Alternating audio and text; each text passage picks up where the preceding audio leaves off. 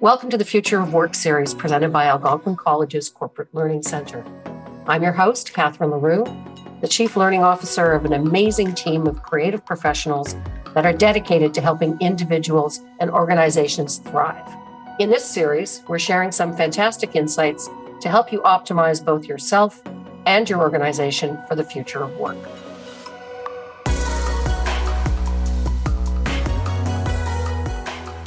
Hello, everybody. I'm thrilled today to be here with Sunil Johal. Um, he's got some great information to impart to us. Uh, we've had some great conversations earlier today. Um, Sunil leads a team of 50 professionals as the Director of Growth Services for the City of Toronto. Um, obviously, a, a, big mandate. Um, prior to that, from 2012 until 2019, he was Policy Director at the University of Toronto's Mowat Centre. And in February 19, he was appointed by the federal government to chair an expert panel on modern labor standards. So, uh, in this curious time that we're in, things are shifting. It's always been said, actually, Winston Churchill said, uh, never waste a good crisis. And I think pivoting in the time of crisis is something that uh, is actually sometimes a little bit easier. But uh, I'm going to throw it over to Sunil and, and just give us some top line thoughts of where you think the labor market is changing, how quickly it's changing, and uh, and then we'll get into what can we do about it. Sure. Yeah. Thanks for having me uh, on the podcast, Catherine. I, I, mean, I think labor markets are always changing, but what we're what we're seeing now in the midst of COVID is the potential for a lot of longer term trends in the labor market and economy to really be accelerated. So, I mean, a couple of the things specifically that come immediately to mind. One is the, an increase in forms of precarious and non-standard work. And this has been happening for probably 30 plus years in canada roughly a third of canadians work in what we would call precarious forms of employment. So they're in temporary jobs contract part-time uh, working numerous gigs. Um, and what we can expect i think kind of coming out of the pandemic which hopefully happens this summer or this spring once we get the vaccines up and up and running is that a lot of firms are still going to be in a bit of an uncertain state, especially in sectors like retail, hospitality, tourism, much of the service industry for that matter. So I think what you can expect for at least the short to medium term is a lot of companies or when they hire people back or when they start looking to hire people aren't probably going to immediately say let's offer this person a permanent full-time job. Instead, we'll, we'll give you a part time gig or we'll give you a contract that might last for three or six months. So I think that will likely introduce even more instability into the labor market.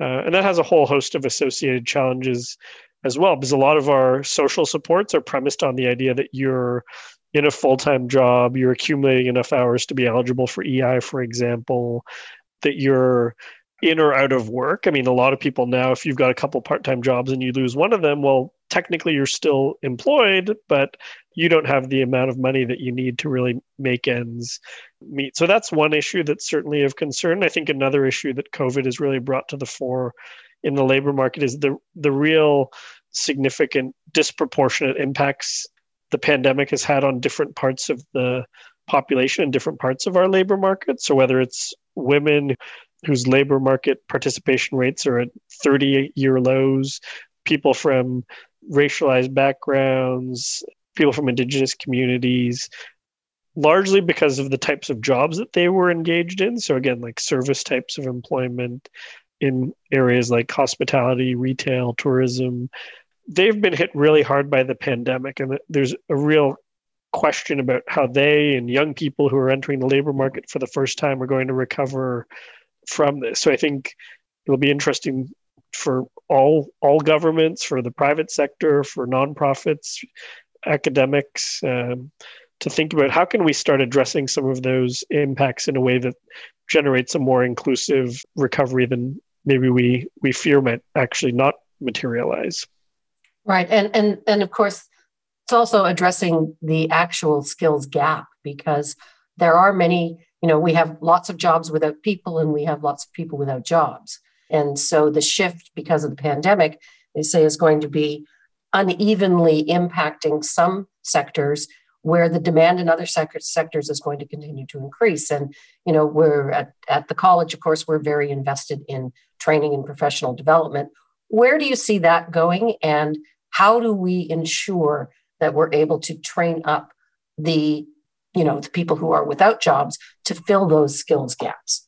Yeah, I mean, that's a great question because as you've suggested, there are going to be some sectors which it might take quite a while for them to recover if they ever do fully um, recover. And there are going to be other sectors, especially in the tech industry, logistics, warehousing, which are probably going to see uh, continued significant growth. So, how do we take somebody who maybe was a waitress or a bartender and their job may not come back in the same way or in with the same amount of hours even six months from now or 12 months from now and, and pivot them into a new career opportunity that help that helps them thrive and uh, engage in uh, meaningful work.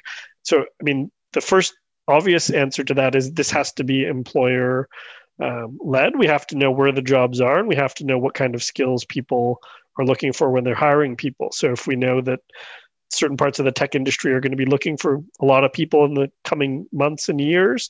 How do we take somebody who was in a in a more traditional industry let's call it and get them upskilled or reskilled for that opportunity? And it's not just a matter of identifying the person and the job it's also identifying what types of skills training do they need how do we make sure that's delivered in an effective way how do we make sure it's delivering the outcomes that we want and how do we make sure it's sustainable and, and affordable and not something that we're spending unrealistic amounts of money for at a time when uh, governments are going to be scaling back on investments in a whole range of areas because of the unprecedented uh, fiscal stimulus that's been coming out over the past six to 12 uh, months. So we're likely going to be entering a period of fiscal restraint, and that's where it's going to be really tough to make the case for new investments in areas like skills training, which probably were a little bit overlooked in the past six to 10 months because we've been so focused on, rightfully so, public health measures and direct economic stimulus and the CERB and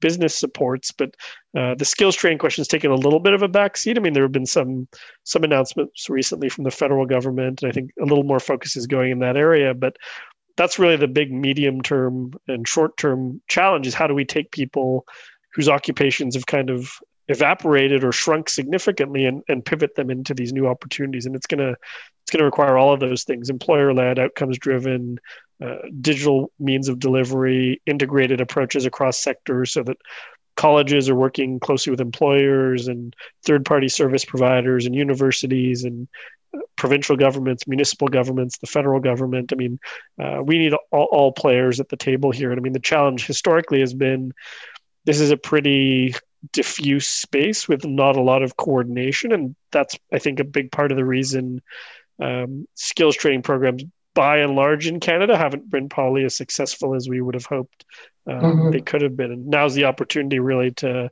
to double down and make sure that with those scarce public dollars and private dollars that are going to be put on the table, that we're really getting the most bang for the buck out of uh, those investments.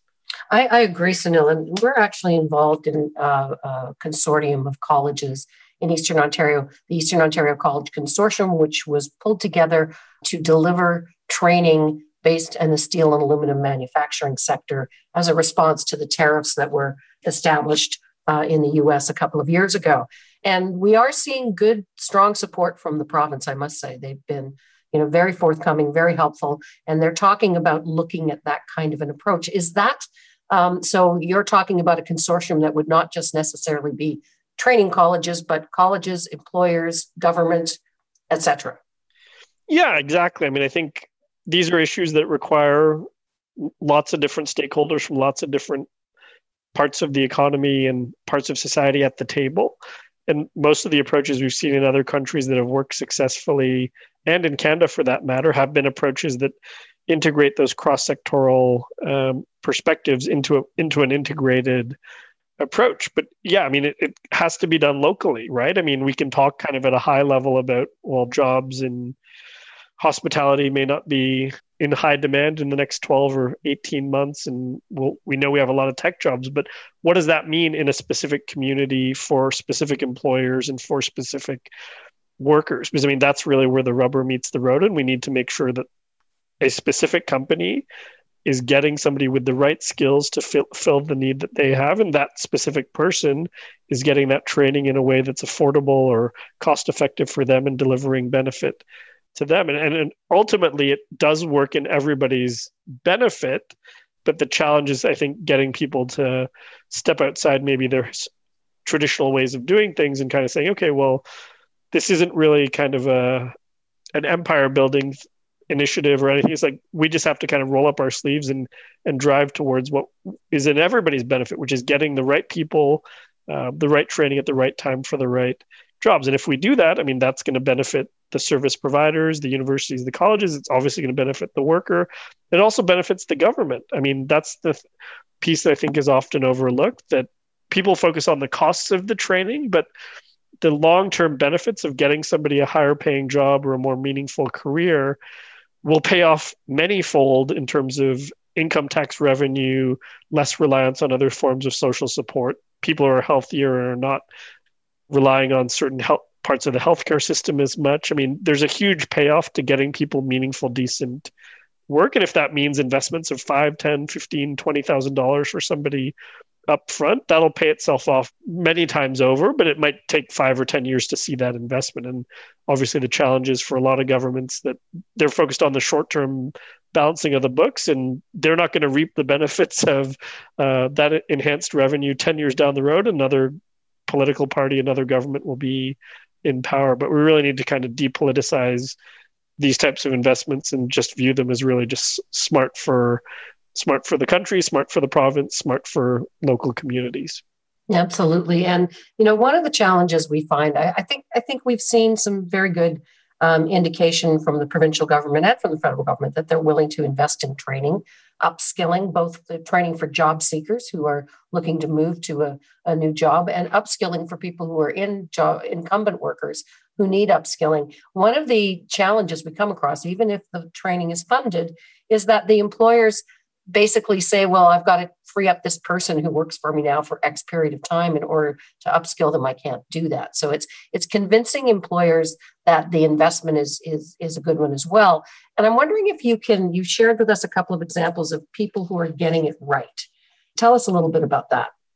Sure, yeah. And I mean, that is a big challenge, especially for small and medium enterprise. I mean, if you've only got 10 or 12 employees, I mean, it's hard to say. We're going to take somebody who's really critical to operations and send them on a training course for three weeks or maybe one day a week for the next six months when you really need that person to kind of keep your your business up and running. And if if you're a 12 person business I mean it's not like you can just kind of borrow somebody from a different department and slot them in. I mean you, everybody's kind of focused on on their task and you don't have a lot of kind of backfill capacity or overlap so I think getting employers to the table and understanding the benefits of these types of investments, um, and again, usually that's probably going to mean giving somebody a little bit of time off or recognizing that they're doing some of this training in their in their spare time, and maybe you compensate them for that or give them a little bit of lieu time or or whatnot.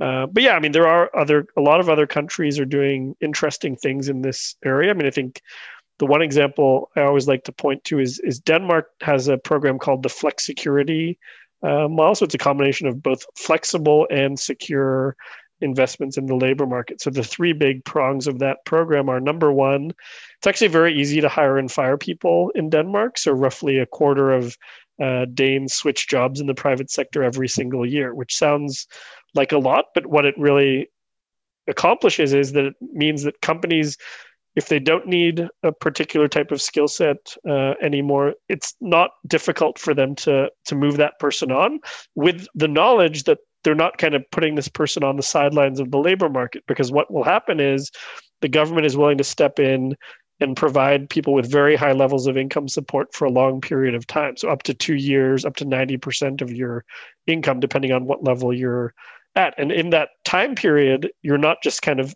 sitting at home searching job ads, you're actually being provided with very high quality skills training programs. And that's the third plank of the the flexicurity model is that they invest very heavily in skills training. They know what works. They deploy uh, resources into programs and initiatives that work.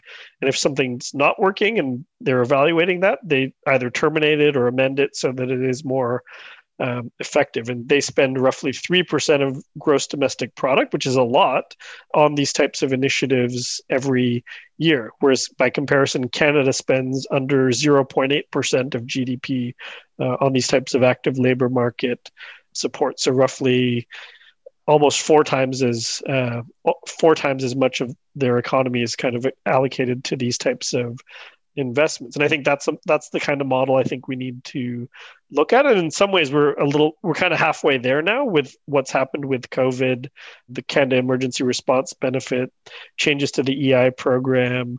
We're a lot further ahead on the income support side of things. Uh, now it's just a question of that third element which is how do we invest in the skills training piece? And countries like switzerland do really interesting things around apprenticeships Colorado's really just recently down in the United States introduced a Swiss apprenticeship model for uh, 10 different career pathways. They pay young people for up to three years to get certifications in specific industries. We know that we have a lot of challenges with our apprenticeship system here in Canada. Uh, a lot of people drop out early. I think it, roughly 50%, depending on what type of program you're talking about. A lot of these programs in the skilled trades and construction tend not to be super representative of the population in terms of the number of women who are engaged in these programs, visible minorities. So I think we can learn a lot from from other initiatives around the world, which demonstrate that when you've got employers at the table, when you're evaluating what works rigorously, uh, and when you're investing adequately in these programs, you're, you're likely to get success. And again, those investments will pay uh, for themselves over time. Wonderful. Uh, I'd like to ask you um, uh, one last thing some advice for people who are listening to the podcast, organizations, employers, even individuals. We all want to come out the end of this pandemic stronger than we were when we went in.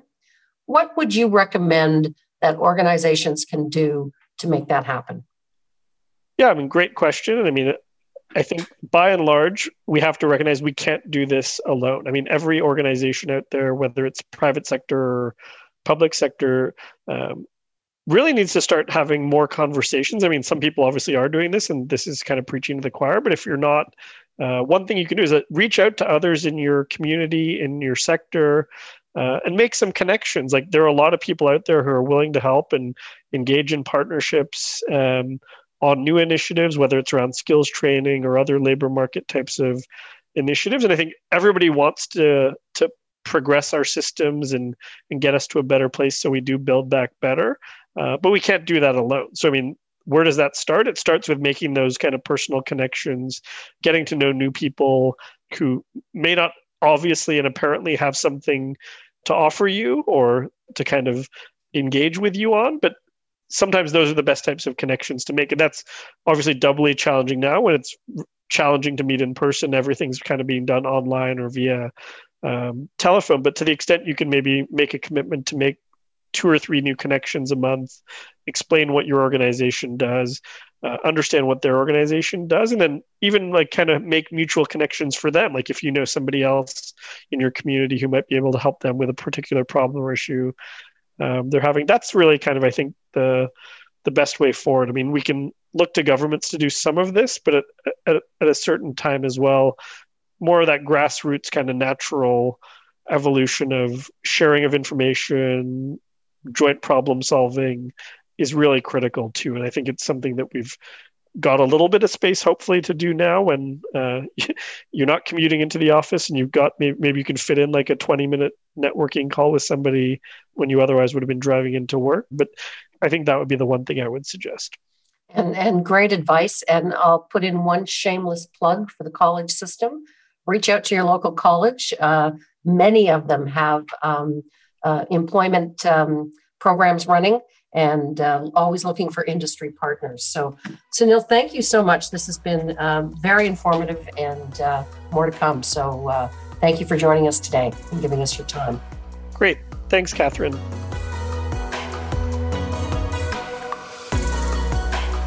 Well, that's it for this episode of the Future of Work series. Let's keep the conversation going. So, follow us on social media and learn about our events at futureofworkseries.ca. I'm Catherine LaRue. Thanks for joining us.